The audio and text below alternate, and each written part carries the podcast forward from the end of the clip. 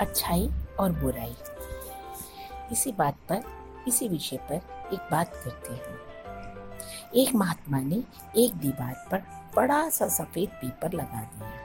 महात्मा पता करने चाहते थे कि इंसान की बुद्धि कहाँ तक काम करती है और मार्कर से उस पर एक काला डॉट लगा दिया।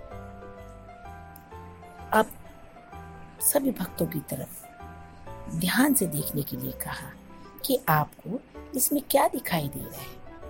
सभी भक्तों ने उस सफ़ेद पेपर की तरफ़ बड़े गौर से देखा। कुछ नहीं दिखाई दिया।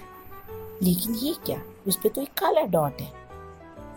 सब बोले, काला डॉट दिखाई दे रहा है महात्मा जी। महात्मा बोले, कमाल है। इतना बड़ा सफ़ेद पेपर नज़र नहीं आ रहा आपको? सभी भक्त चुप हो गए। लेकिन ये क्या? छोटा सा काला डॉट नज़र आ गया। यही हाल हम सभी का है। उन्हें किसी व्यक्ति की सारी ज़िंदगी की अच्छाई नज़र नहीं आती। किसने मेरे साथ क्या क्या अच्छा करा है? कौन मेरे साथ अच्छा कर रहा है? कुछ नज़र नहीं आता।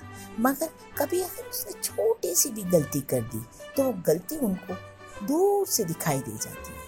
वो छोटी सी बुराई उनको तुरंत नज़र आती है। ये बात गलत है।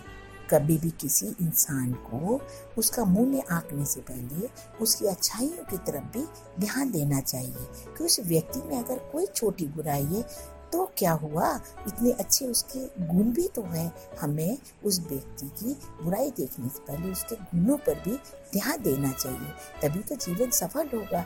यही महात्मा का कहने का विचार था। जो उन्होंने एक उदाहरण के द्वारा सारी जनता को भक्तों को समझाया।